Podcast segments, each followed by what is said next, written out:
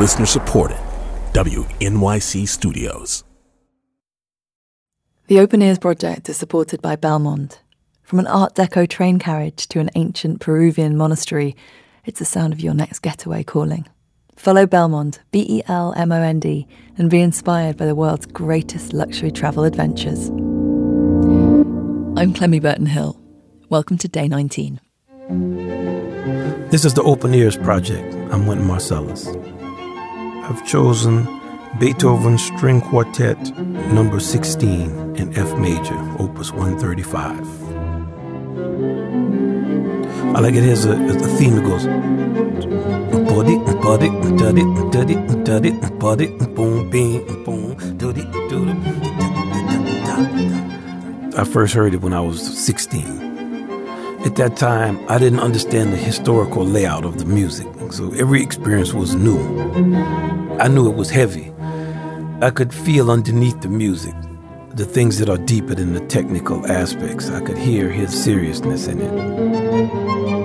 Somebody paid a lot of dues to create that, and many years of dues, because he's summarizing a lot of what he knows, and he's stepping into the future of his vision very late in, in his life and the attention to a theme and how that theme expands and contracts and the different ways it, it, it was revelatory because it's way out into the future somewhere.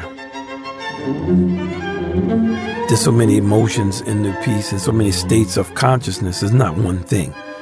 It's a uh, intensity of relationships that unfold over time. In that poem, he was talking about time present, time past, time future, and the kind of time conundrum that we live in you know, time passes very differently with some music on. Anyone who exercises with music knows that.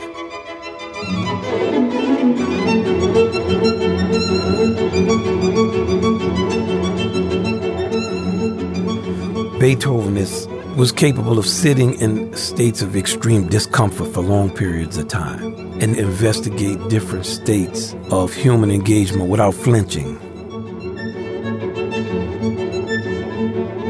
With Beethoven, there's the attempt to synthesize ideas that are seen as opposites. That's the essence of what the blues is. And all of great art has that.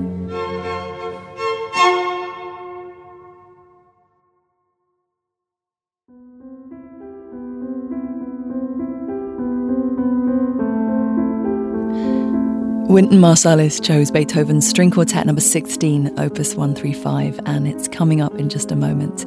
That, by the way, was the second piece of Beethoven that we've heard in the Open Ears project so far this season. The first was Nicola Benedetti, who chose the Violin Concerto. If you missed that, you can find it and all our previous episodes at openearsproject.org. All right, here's the Beethoven. I'll see you tomorrow.